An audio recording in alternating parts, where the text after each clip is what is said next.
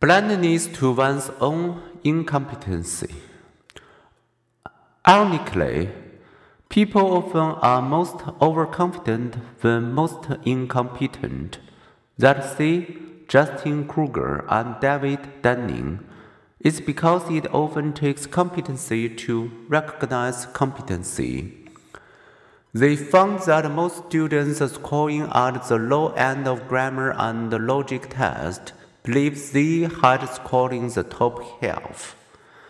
If you do not know what good grammar is, you may be unaware that your grammar is poor. This ignorance of one's own incompetence phenomenon has a parallel, as I can confirm, in hard of hearing people's difficulty recognizing their own hearing loss. We are not so much in denial as we are simply unaware of what we don't hear. If I fail to hear my friend calling my name, the friend notices my inattention, but for me, it's a non event. I hear what I hear, which to me seems pretty normal.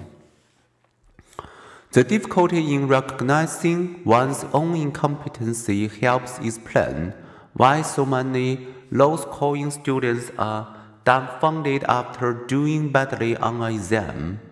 If you don't know all the Scrabble word possibilities you've overlooked, you may feel pretty smart until they are pointed out. Our ignorance of what we don't know sustain our self confidence, leading us to make the same mistakes. To judge one's competence and predict one's future performance, it pays to invite others' assessments, notwithstanding, based on studies in which both individuals and their acquaintances predict their future. We can hazard some advice if you are a junior doctor and want to predict how well you will do on a surgical skills exam, don't read yourself. Make your peers for their candid prediction. If you are a naval officer and need to assess your leadership ability, don't read yourself. Ask your fellow officers.